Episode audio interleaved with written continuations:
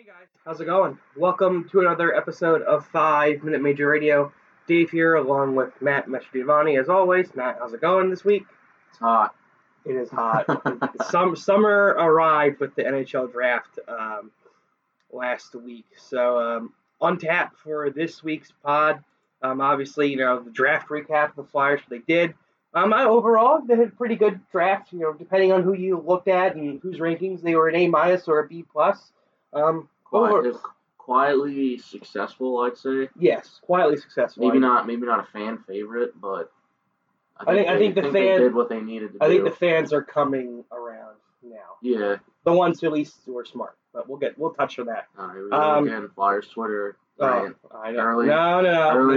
No Flyers Twitter. Hold your horses. Just overall recent transactions. Developmental camp is underway. Any updated RFA or free agency news from the Flyers and around the league, and then also around the league stuff. So overall, Matt, we'll just head straight into things. Real quick, I do want to make a note. We'd have a retirement today. Yeah. A goal who we talked about, maybe the Flyers adding on. Yeah. But it's no more. Roberto Luongo decided to hang up the goalie pads after almost 20 years in the league? Yeah, I'd say at least 20. So his time in the NHL has come to an end. Now Vancouver and Florida are both on the hook with some cap hits. Florida's is manageable. It's like a little over $1 million, but Vancouver's got a $3.5 million cap hit for the next foreseeable future. So that's a yikes on their part. But you know, it's Roberto Luongo, if I can speak English properly. He's one of those players. You're going to say, man, I really wish he won a cup. And if only he had played better in the Stanley Cup final against the Bruins back in 2011, he might have had one. He was never going to get one for the Florida Panthers just because the Florida Panthers have been a joke for so long. And that's no offense to Panthers fans, but sorry, your team's been a joke since maybe its first year when they made it and lost the Avalanche in the Cup final. Every other year since that, they've been the laughing stock of the league. But, no, they have a bright future ahead of them. It's a shame that there's no fan base, and Alex Barkov may have poked fun on that. I think we touched on that last. Have we been on since the NHL Awards? No. I don't think so. They were Wednesday. And we did record it last Tuesday. Yeah. So, no, for fans who don't know, I don't know if you don't know, I feel like that's kind of old news at this point. Yeah, everyone knows. Alex Barkov kind of threw a dig at Florida having no fans. I mean, and if you're also an avid hockey fan in general, you're gonna know who won all the awards. Exactly. So we don't really need to retouch. I mean, it's pretty much like the same every year. Like, there's always the cringy humor from the host that either hits or misses. This year was tolerable. Was good. Yeah, this year was tolerable. Yeah. It was hit or miss. Yeah, and then I remember there's always been a presenter who will completely mispronounce someone's name.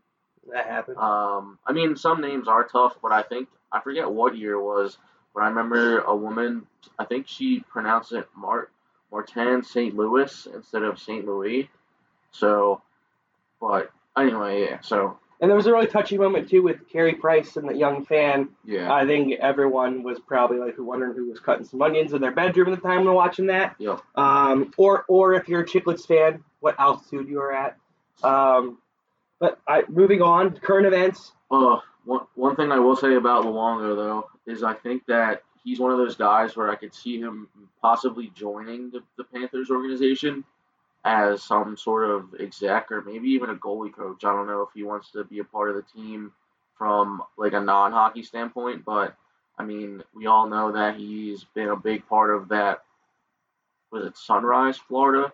Mm-hmm. The area where the Panthers play, he's been a big part of that team, obviously, and a big part of that area. He was obviously one of the people who was voicing his displeasure with the country's gun control laws after that tragic shooting at the Parkland school. Mm-hmm. So, I mean, which isn't that far away from Sunrise. I was gonna say, and I think one of his kids goes to. It's in that school district. Yeah, so I mean. He's a big part of that community down there. I think I could see him honestly joining the team in some capacity.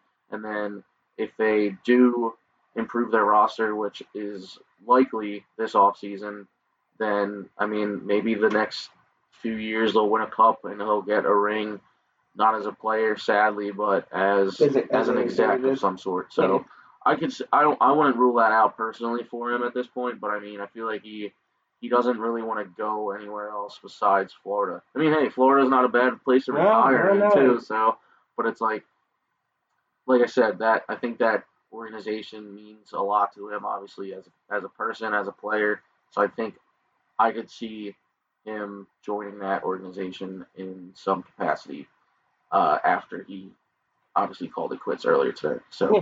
For sure. I mean, Luongo, he was originally drafted by the Islanders, got traded to the Panthers, and that's where he kind of became a goalie star. Yeah. And then eventually things weren't working out with Florida, so he got traded to Vancouver. But while in that first go-around with the Panthers, he kind of really grew up there. That's where he met his wife. He had a summer home there for years, and he got traded to Vancouver, really became one of the world's best goalies with the Canucks, and then got sent back to Florida to kind of end his career out. So it's kind of, returning to where he very much came from. Because I think he maybe had a cup of coffee with the Islanders, and they were idiots. Well, he was drafted by them. He was the first-round pick by the Islanders, and then they traded him away for almost a bag of nothing when Mike Milbury was their GM. So, but good on Luongo, and we just wish him a hell of a life in retirement. Maybe not this year; he'll be an exemption. Maybe the year after, maybe a year with the wife and kids. I was going to say he wants to take probably some time away from the game at this point, but we wish him the best. Also to agree. All right, and now moving on to the NHL draft.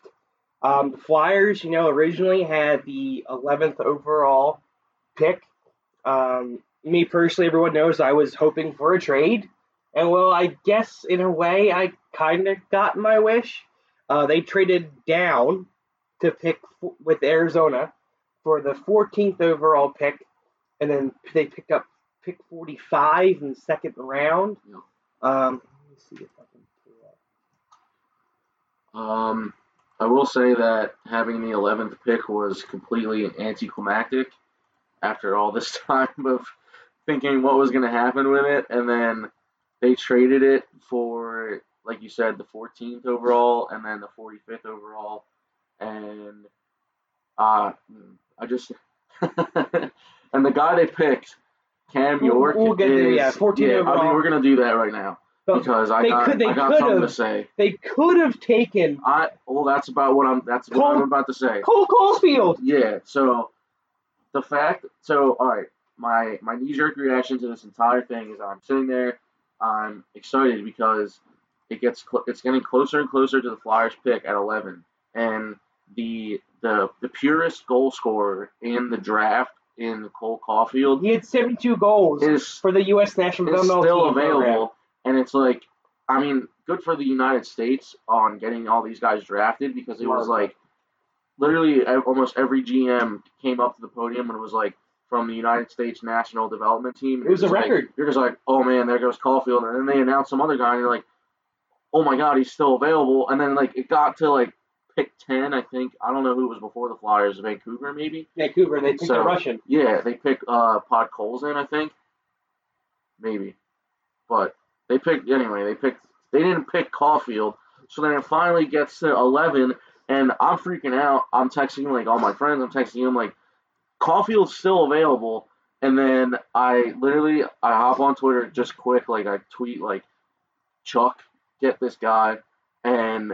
And then I see a tweet, I think it was from Elliot Friedman, where it was all it said was, Philadelphia trades the pick to Arizona. And then I'm like, are you kidding me?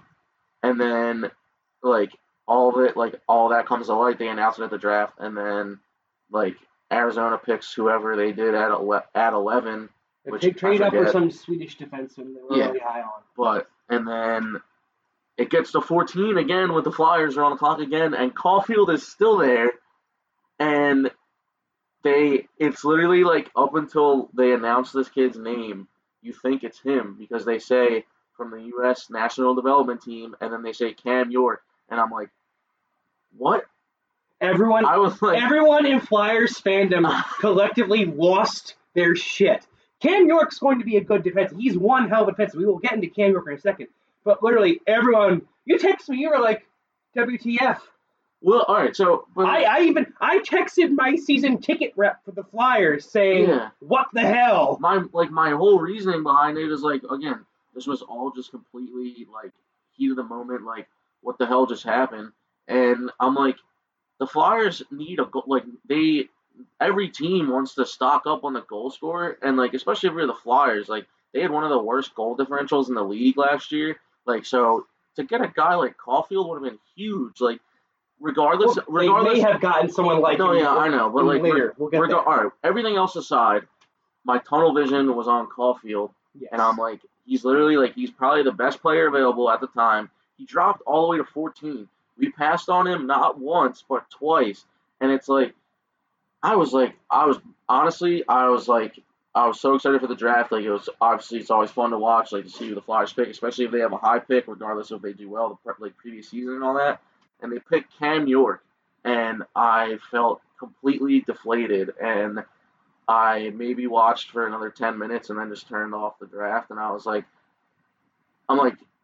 this sucks. I was so excited to have a number 11 pick, and all that, and then Cam York, this guy, no offense to this kid, but I mean, everyone was already comparing him to Gritty because he's got the he's a ginger, he's a red hair, kissed by fire, as they say. He's from Anaheim. Game of Thrones. He's a good old California boy. Yeah, but again, I don't have anything against this kid personally. I'm happy that he's a part of the organization, and now that obviously the dust has settled, you said earlier, everyone is coming around to him as the pick. But obviously, knowing the stockpile of prospects that the Flyers have, especially on defense, it's not really anymore. No, I know. But again, with all, I'll say not maybe the stockpile of prospects, but just the young guys that are on the team already that are probably hopefully gonna be here for the time, for the foreseeable future. It's we just picked another defenseman. There was already kind of a log jam as it is, and then it's you're gonna throw this kid in there and I mean, it's always good to have competition for, spots and stuff like that, but I was they could have, Caufield, and again, this is my initial reaction before I read up on everything, before everything settled down, but Caufield could have been a guy who possibly could have filled that third-line winger spot right away and been a goal scorer. Again, this is before I read more on this, so this is my initial thought process, so I'm they literally could have picked the best goal scorer in the draft. Maybe he wouldn't have been ready to go this season, but it's you get this kid bulked up a little bit. Maybe he, I don't know if he's gonna grow a couple inches. He's 5'8", right? Something he's like that. He's tiny. He's 5'7", 5'8". But I mean, he'd be a little water bug out there darting around. I mean, that's what you want in today's game. You want that mobility. You want that just everything. His skating's not good enough. All right, but again, so now I said, so fast forward to the day after. So kind of bummed that it was so anticlimactic that they traded the pick, and then they picked someone that no one was really expecting, and then it was all right, now that I know more about this guy from all the insiders, all that, and much I can live with it. I mean, and it's a good pick now that now that I've done my research. Oh, for sure. So, but just something I wasn't expecting, and I mean, really I only watched the first round because it's the only really entertaining part. I don't have 7 hours on a Saturday to watch it. I mean, if I was a media member, I would obviously love to be there. But it's if I have the option, I have other stuff to do on a Saturday. But so one day we will get our credentials. It's just crazy. I'm just what happened? And then so. But like I said, now that I've done, read up on all these guys and all this, I think that, and even the guys that they picked throughout the draft, I think they've had 8 picks total, at least 7, I think. Yes. But I mean, the guys that they picked seem like guys that maybe in the next 2-3 seasons, and I guess obviously it's kind of hard to tell how all these guys are going to pan out, but it's these are good picks. I feel like. So they're very good picks. I don't know. I feel again it was like I said, it wasn't a fan favorite draft, but it was maybe a necessary draft, and it was just another one of those Fletcher doing the right thing instead of being flashy, which I get, but it's this. I mean, again, it all goes back to this fan base is just hungry for a successful team. Yeah. So and they're done being angry. This fan base is now apathetic. I was going to say. And if you're a member of the Flyers organization, and if you're a member of Comcast who owns the Flyers, you would rather have your fans be angry. Because being angry means they still care. Like Phillies fans right now. Yeah. I would say us Phillies fans, even though they smoked the Mets the past two games, comparable, fans are angry because they care, because they want the team to succeed. Yeah. The Flyers have been so mediocre and so bad. This fan base just goes, it's what I expected. I was going to say. Typical Flyers. And that's not good to make money. You don't want an apathetic fan base. I'm gearing away from the draft for just a split second, just seeing how mixed of a reaction these moves, whether it be signings or draft or just any move that the Flyers made, the reactions and the polarity between the fans and everything. There's no middle ground. Regardless of if you're one of those quote unquote Flyers Twitter trolls where you basically hate everything, the people that, there's obviously the people that know their stuff, the people that don't really know their stuff, the people that don't know their stuff at all, they're just trying to make noise, but it's regardless, there's no, like you said, there's no middle ground where everyone seems to either love these moves or hate these moves, and I'm kind of, obviously, I'm the same way to some degree, but it's I'm willing to kind of, obviously listen to the other side, but... You have to see also... Yeah, you have to, you can't be biased towards one thing, you have to obviously, It's like anything else. You have to know what you're talking about in order to form an opinion, form your own opinion, obviously, and then, but again, you should hear out the other side and then try to, if they're civil enough, you have to have a conversation and all that. But my main concern is that I don't even know, I don't know if the Flyers are going to be good or not this season. That's a thing, because, in a vacuum, if you just look at the Flyers as a whole, just the Flyers, they're better than they were this past season, but for sure, the moves that the rest of the division have made, it worries me a lot, where it's the Devils got Jack Hughes and P.K. Subban in 2 days, regardless it's the draft, but it's the Flyers got Kevin Hayes, and then they got two almost over-the-hill defensemen in Niskanen and Justin Braun, who had down seasons last year, and that the team is hoping to have them, regain, have a renaissance, almost like Giroux had that one year. I'm just I feel like the Flyers are really rolling the dice on how this team is going to do when they've almost completely revamped the entire roster. I'm not worried about P.K. Subban going to the Devils. He's a shell of the former player that he used to be. He really doesn't scare me, to be honest, anymore. He was just an example. But... Yeah. And then also, I'm not worried about really the Rangers getting Trouba either. I think the Flyers have players on their roster that, in my opinion, are better or are going to be better than Jacob Trouba and P.K. Subban. So me, as a season ticket holder and as a lifelong fan who, tries to be positive the majority of the time, once it came to Dave Hakstol. It's hard. It's getting hard, but I'm trying to, looking at the players and looking at their stats and reading things online and knowing the players just from my overall knowledge of hockey, I say, you know what? The Flyers kept in it. That's just my personal opinion. I think the Flyers, yes, no doubt the division got better. Yeah. When you have two teams in your own division have the top two picks in the draft, Jack Hughes, the Devils, and Kaapo Kakko to the Rangers, that's bad news for the rest of the division, without a doubt. But, in my end, I view it as, I think Travis Sanheim is better than P.K. Subban, or has the potential to be better than P.K. Subban. I think Shane Gostisbehere, if he's on, is better than P.K. Subban. And I think Ivan Provorov plays defense better than P.K. Subban and better than Jacob Trouba.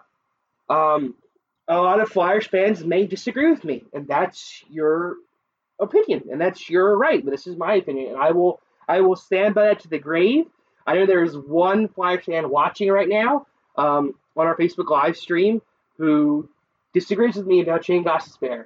It's okay to be wrong, but I understand. I'm just playing, Stavi. I know you're watching. Everything I'm saying too, just again for the umpteenth time that I've said this, just circles back to the cautious optimism. Results. Exactly. Need results. I am obviously weary of some of the moves I'm not completely weary of them. There's just aspects that I'm weary about. But it's like, other than that, like, I just want to see the team on the ice and see how they do.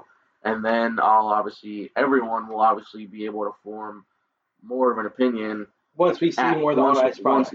Once we see, I mean, like, I don't know, like, preseason games aren't really the best judgment, but it's like, obviously, once it's a regular season, like, once you can see prospects in preseason. I feel games. I know, but like maybe like the first, like, I mean, obviously the first 5-10 games on any team are crucial to start the season, but it's like the first 5 games maybe will be like the first benchmark of like how I feel this team is going to be throughout the season. Gotcha.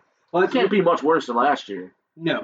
But let's move on. Let's at least cover and introduce for the fans who didn't watch the whole draft and everything. We'll go off and on. We'll just briefly list the Flyers picks and a little bit of quick blurb about them. All of this is coming from the Flyers website, so that's where our sources are from. I'm typing in my bib card right now to cite my source, MLA format, of course.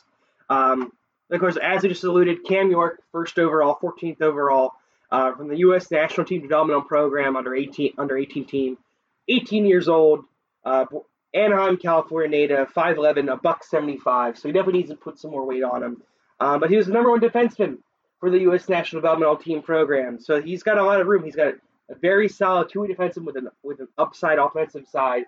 A lot of people are comparing him to Shane Gostisbehere and saying here is, hopefully down the line, your Shane Gostisbehere replacement once Shane is no longer the player he is. His strengths, his skating, his pacing. He's got his hockey IQ is off the charts. He's very strong on retrievals and breakouts. He's got a lot of poise, and he's a very consistent player. He obviously, we mentioned he needs to work on some muscle, get more physical, and he has to work on his asserting his leadership. He had a little bit of a good role being a number one defenseman, and I believe an alternate captain at times to the National Developmental Program team this season. So those are all things that he can work on. He is committed, I believe, to go to the University of Michigan. Boo.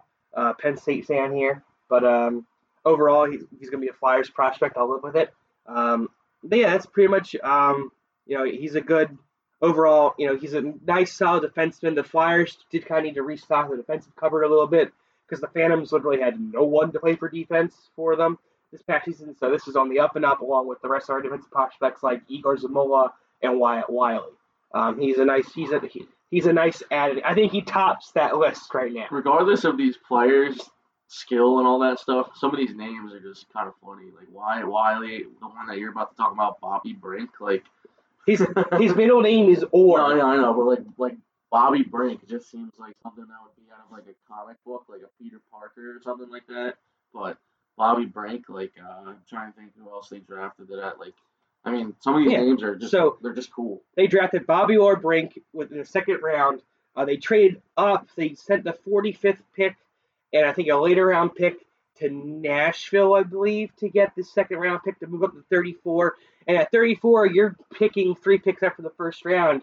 You're usually getting a player who was picked to go in the first round by a lot of people. Bobby or Brink was picked by a lot of scouts and hockey pundits to be a middle round, first round pick.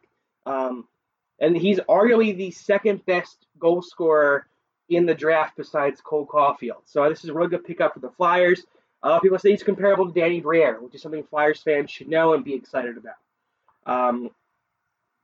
He played in the USHL. He's going to college next year. I forget where exactly he's going to school. People can look that up later. Another USHL pick came next, the third round, so he's second overall. Ronnie Attard, defenseman, 6'3", 210 pounds, already a big boy. A nice blue line chip added prospect. Another righty. Yeah, shoots righty. It's a big thing. Chuck Fletcher's always been a big right-hand defenseman guy. So far I'm all right with that. Another defenseman, Mason Millman, in the fourth round, 103rd overall, plays in Saginaw of the Ontario Hockey League in the CHL up in Canada. Let me go later in the rounds. We go to the sixth round. Igor Serduk.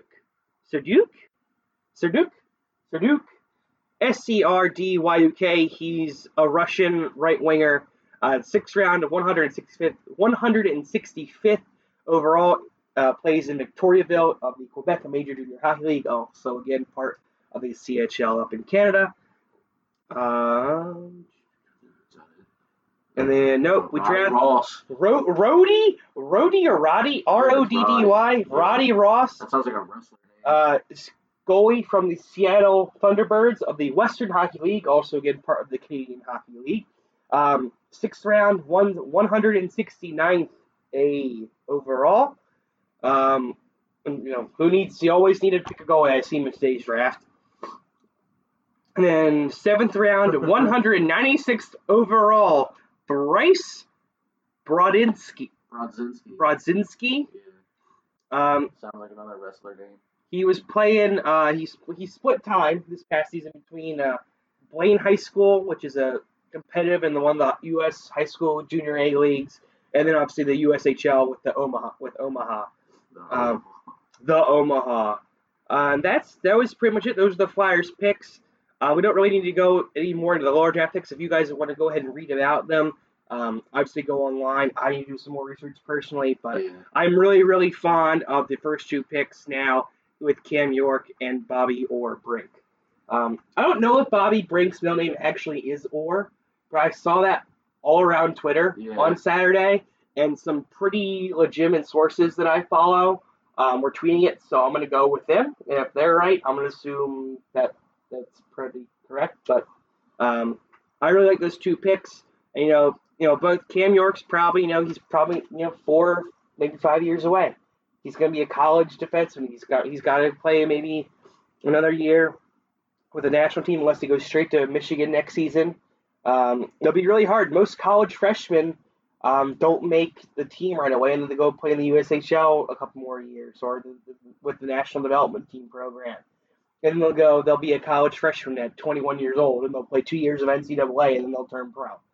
So who knows? And Cam York's in that same boat. Bobby Brink's in that same boat. He's a tiny little speedy forward. He's 5'8", a $165. Definitely is going to have to put some meat on them bones to play professional hockey. But all in all, they're two very, very solid picks. And Bobby Brink, could have gone around 20th overall in the first round.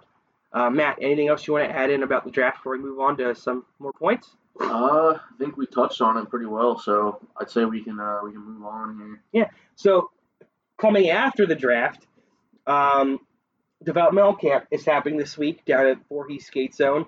If you're a fan of the Flyers and have never made a way to travel down to Voorhees for this prospect camp, do it. I know a lot of the sessions are during weekdays, so if you work, it's kind of hard. But it's a really good look at fresh prospects and seeing some of the coaches.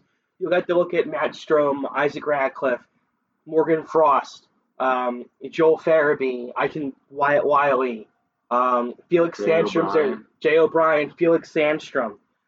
You'll get to see look at some of the new coaches on the, not the head coaches, but like the developmental coaches and all those fun stuff. It's just a good look to see up and close what the players can need and do, and you get a first-hand look at what their abilities are, and it really helps mold the ideas at this point. Because everyone knew a couple of years ago when they drafted Matt Strome, he needs to work on his skating.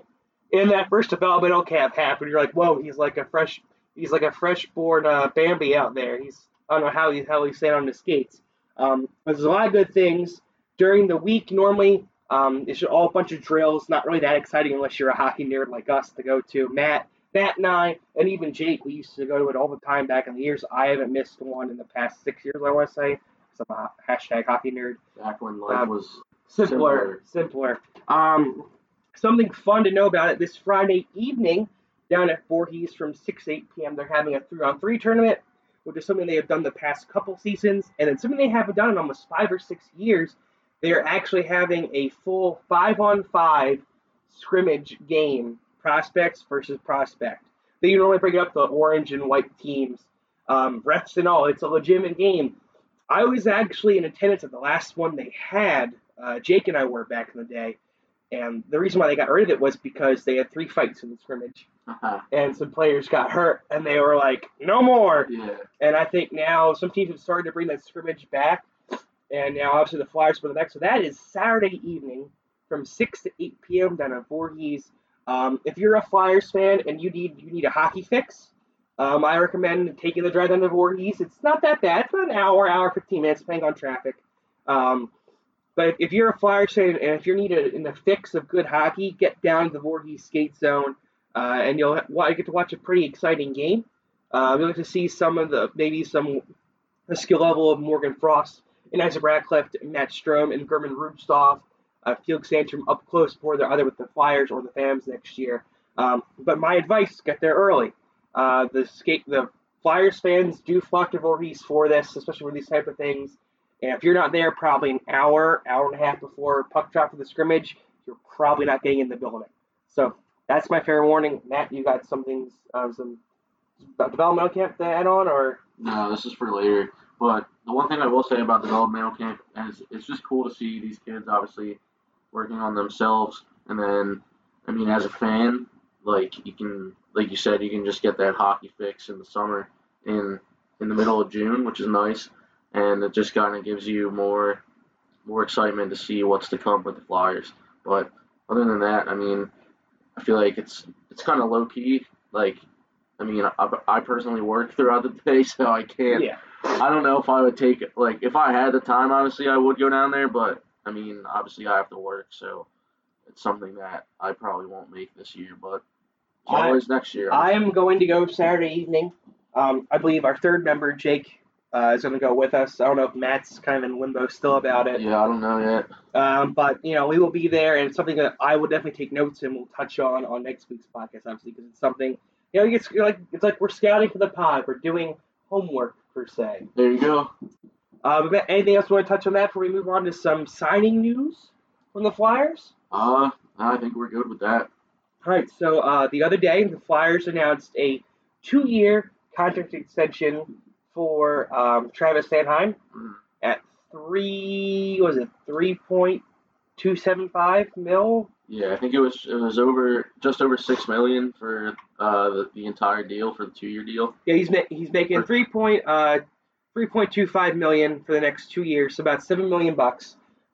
Solid bridge deal. And if things are projected the way they're going to go for Travis Sanheim, the Flyers are going to owe him a bucket load of money in 2 years. But this is why you bridge players, to see, all right, what's the next step? The ball's in your court, kid. So if Travis wants to get paid in 2 years' time, ball's in his court. But overall, I like the signing a lot. It's a nice bridge deals are usually very team-friendly.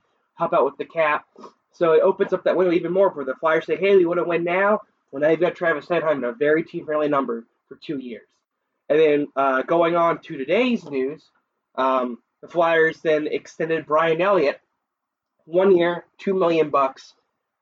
If Brian Elliott is used right, I'm gonna say if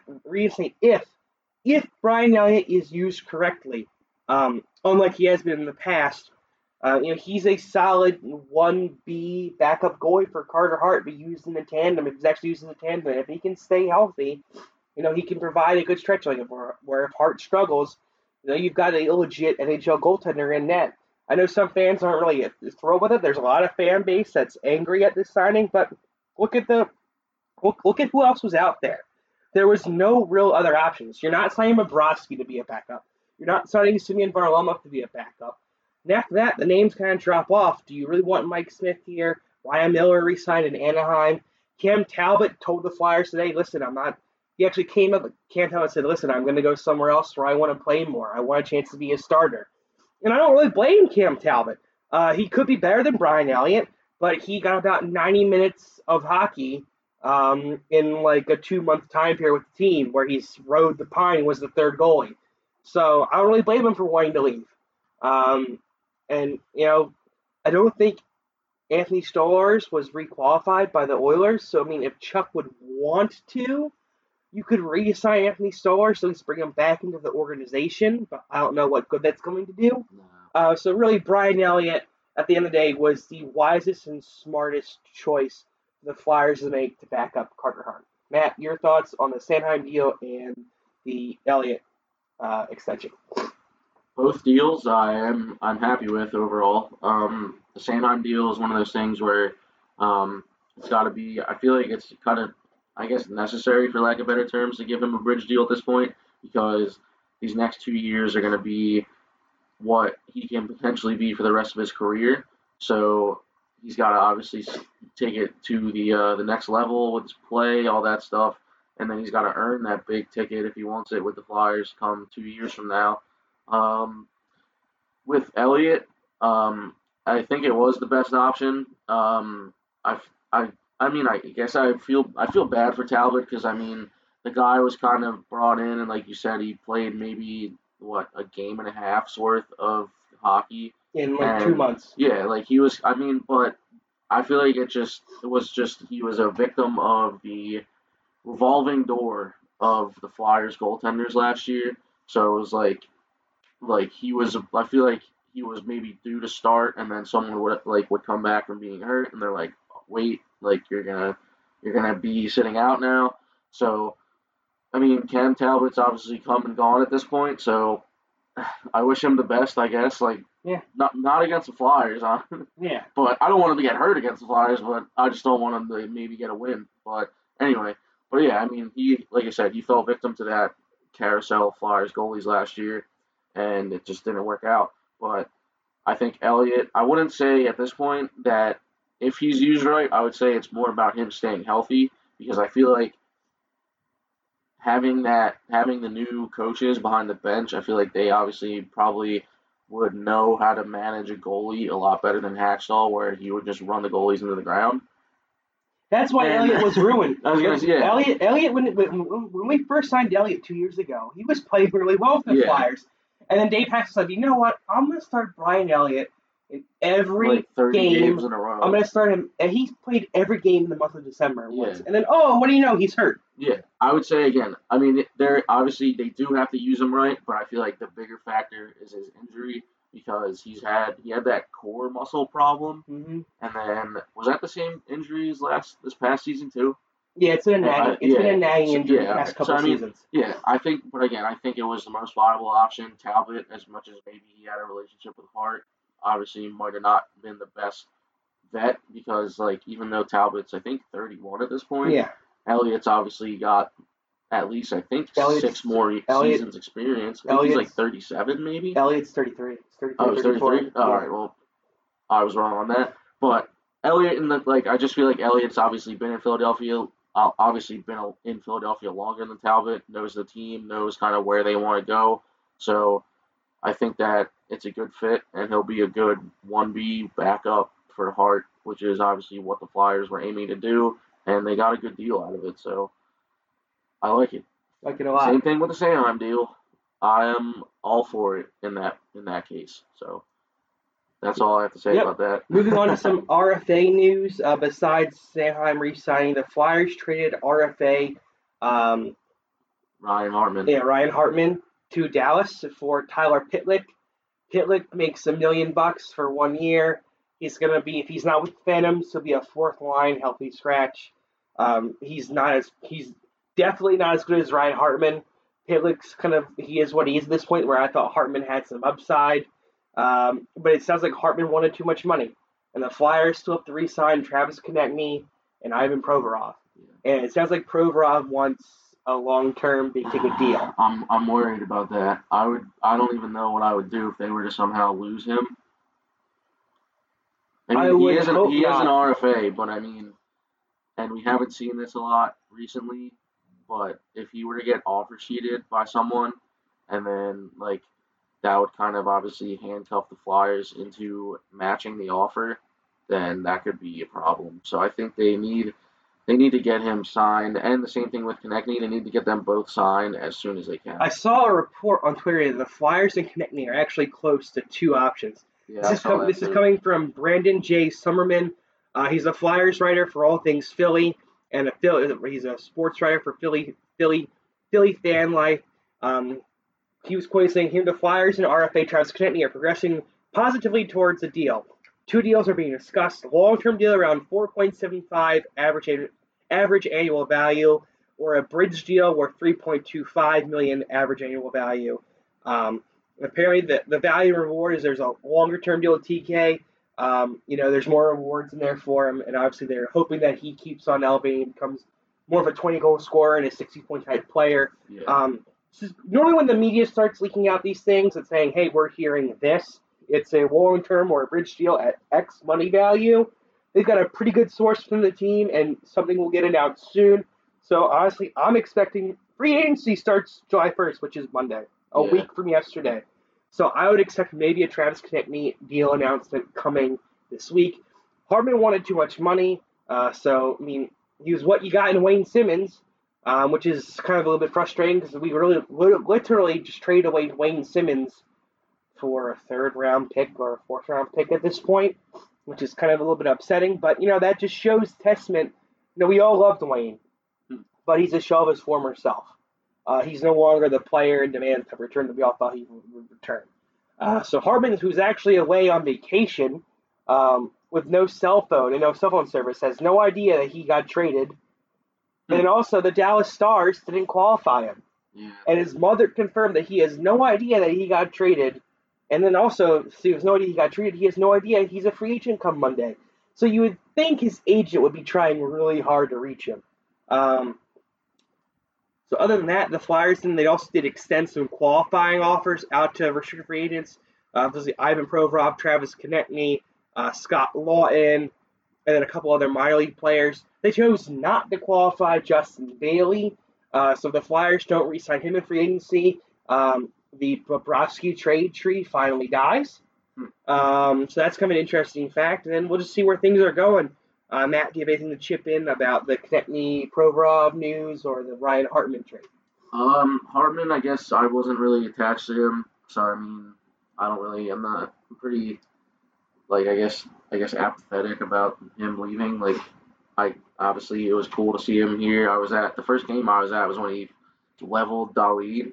That's how you make a good first impression. And then obviously that was kind of his only impression because he was kind of quiet after that.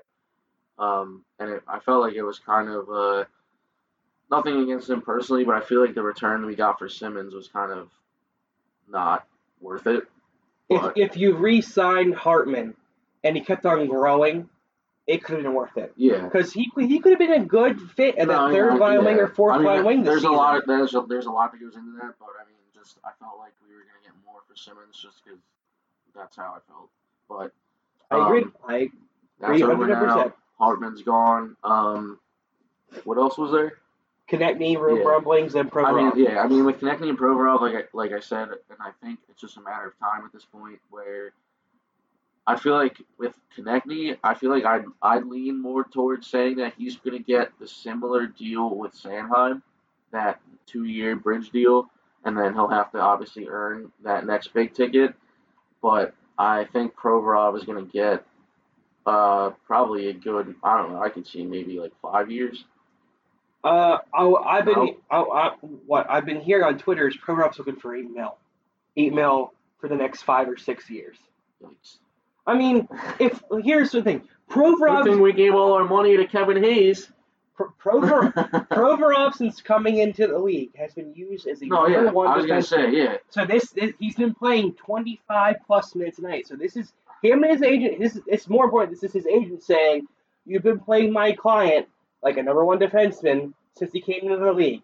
Now it's time to pay him like a number one defenseman." I kind of agree with that. I just think that maybe the Flyers handcuffed themselves a little bit with the Hayes deal, but I'm just obviously right now with regards to Provorov and Konecny, I'm hoping for the best, and I'm hoping for I just want everyone to be happy situation. Precisely. So, but yeah, that's really all I gotta say. Scott Lawton, $1.5 million. Yeah, I feel like Scott Lawton should not cost you more than $2 million. And I feel like Lawton's a guy that wants to stay here because he had that year in the AHL and he came back and was he was one of our best forwards last season, regardless of his scoring, just his overall play in all areas of the ice he was one of our best. At least he was definitely our best bottom six guy. Scott Lawton is one of the best fourth line centers in the game. Yeah. So I think I just want everyone to be happy, and I want everyone to come to a decision that will benefit both sides, because I would be I feel like the Flyers would kind of be in trouble if they lost a guy like Konecny or Provorov at this point. Yep. Any other? I think that covers all the Flyers news. Matt, do you have anything else to add for around the league news before we call it a quit for this week? Yeah, so we kind of touched on this before, but on Saturday, the Devils traded for P.K. Subban.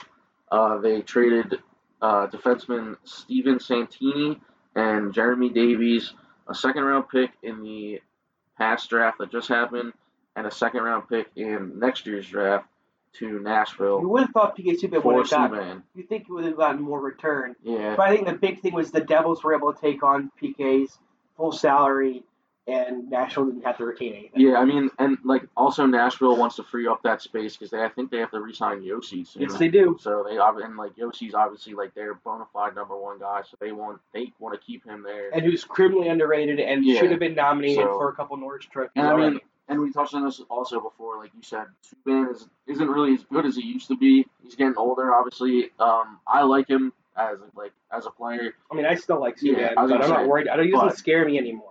Yeah. So, but it's just going to be weird seeing him, and I feel like the Devils are like one of the last teams that I saw him going to, but I mean, no one saw him going to New Jersey. But I mean, again, like, and I felt like Nashville was a good fit for him aside from Montreal, but like Nashville obviously wasn't able to get over the hump with him. Granted, they won the Western Conference, was it 3 years ago at this point. 3 years ago? 2016? It is 2019. Anyway, in the last 5 years, whenever they had Subban, they won the Western Conference, but then obviously they lost to the Penguins in the Cup Final. So, I mean, obviously Subban, and then, like, he's had his injury problems every so often, too. So, he's one of those guys where it's like, when he's on, but when he's off, you can tell. Yeah. So, but, again, it could be one of those things. But also, we were not the best locker room guy, apparently. That's followed him his entire career. But even in Nashville. Yeah. So, but, I mean, if I was a Devils fan, I'd be the same way where I'd be a results guy, and I'd be like, let's just see how he is on the ice with the guys. So, but, yeah. So, that happened. We already touched on Luongo retiring. So, he played 19 seasons. He's the third winningest goalie in NHL history. Oh, he'll be a first ballot Hall of Famer. Yeah, but he's 40 years old. He had a record of 489, 392, and 91 with 33 ties, a 2.52 goals against average, a .919 save percentage, 77 shutouts in 1,044 games with the Islanders, Panthers, and Canucks. He's only behind. He's in third place behind Patrick Roy and Marty Brodeur. Have you heard of him? So, I mean, Brodeur played for almost 20 something years. For the Devils and the Blues. Don't forget the Blues. Yeah. So I'm trying to think what else. Corey Perry got bought out by the Ducks. He did. So I feel like that was one of those things that they saw. Flyers, stay away. Do not sign Corey Perry. He is ass. He's not good anymore. He's not. We're talking about being a shell of his former self. Corey Perry is nothing like he used to be in the years past. He's going to want too much money. Stay away, Chuck Fletcher. Oh, yeah. They also do not sign Corey Perry. They announced the Hockey Hall of Fame class of 2019 yesterday. So I'll read the names. So Guy Carboneau. Who did he play for? Canadians and Stars. He played for Montreal, yeah. Haley Wickenheiser, a four-time Olympic gold medalist with Canada, arguably one of the best women's hockey players to ever play the game. Yep, and then others selected were Sergei Zubov, who played 16 seasons in the National Hockey League, Vaslav Nedomansky. Bless you. Thank you. He played 6 seasons in the NHL and was a mainstay for the Czechoslovakia national team before it became the Czech Republic and Slovakia. So that was probably back in the Soviet days. And then the last person to be two more, sorry. Pittsburgh Penguins GM Jim Rutherford and longtime Boston College coach Jerry York were elected as builders of the game. This is all from NHL.com. The 6 will be inducted into the Hall of Fame on November 18th. So that's cool. Congrats. Except for Jim Rutherford because you're a Penguin. I don't like you. Oh, yeah. Also, another thing happened. All the things. William Karlsson. Who signed with Vegas? Signed a big ticket with Vegas. 8 years, $47.2 million with a 5.9 AAV. That's a good deal for Vegas. So, That's a really good deal for Vegas. So Karlsson was quoting, again, from NHL Network, just to be able to call it my home, to know I'm not going anywhere anytime soon. I love to live in Las Vegas. He thinks it's a great town, the most fun place to play in. Probably other things that factor into being in Vegas as well. Gee, I wonder what those could be. Some of the extracurriculars. Last season, he had 56 points in all. He played in all 82 games, and then he had 5 points in this past Stanley Cup playoffs. What else is there? I'm just scrolling through everything here. I think that's it for the last couple of days besides the draft. There's one thing that I wanted to say, but I can't find it.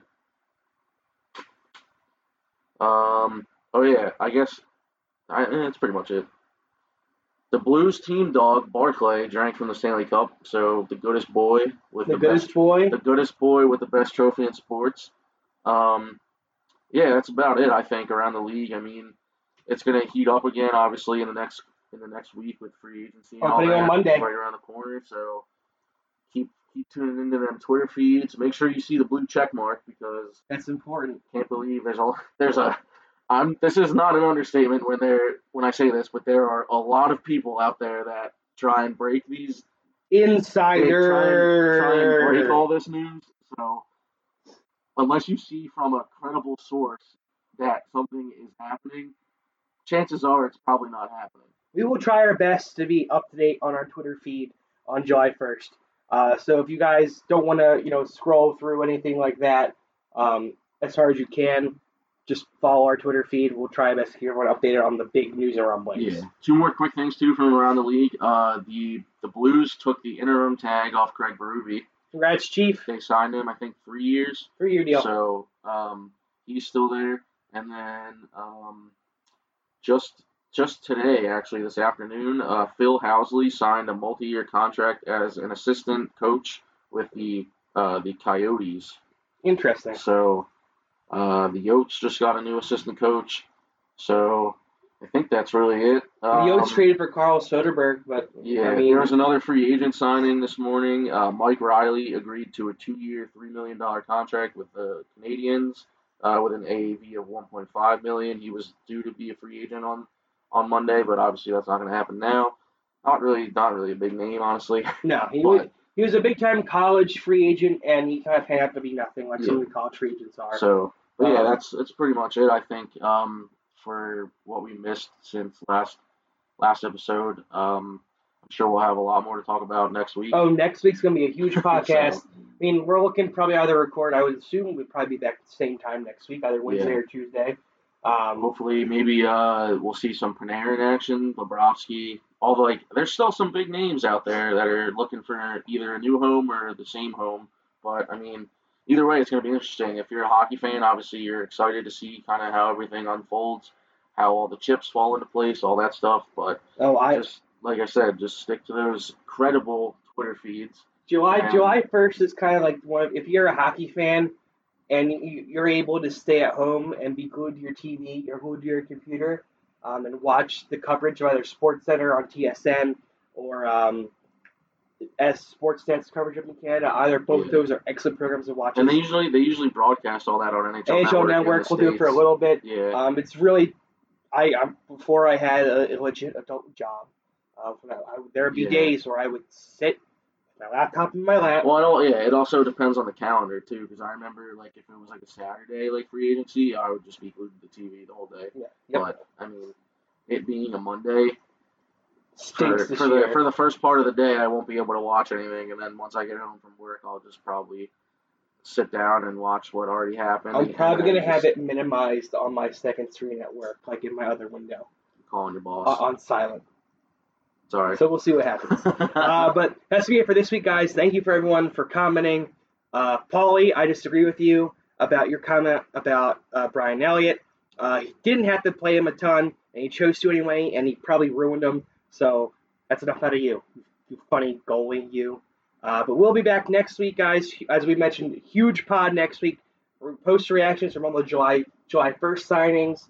And like I said, if you can make it down to the Flyer Skate Zone in Voorhees, New Jersey this weekend for the 3-on-3 tournament or the 5-on-5 scrimmage, do it. I will be there. To any friends or family watching or listening, if you need transportation, we'll work something out. But that's it for this week. Matt, thanks for coming along as always. We'll be back next week, and let's go Flyers.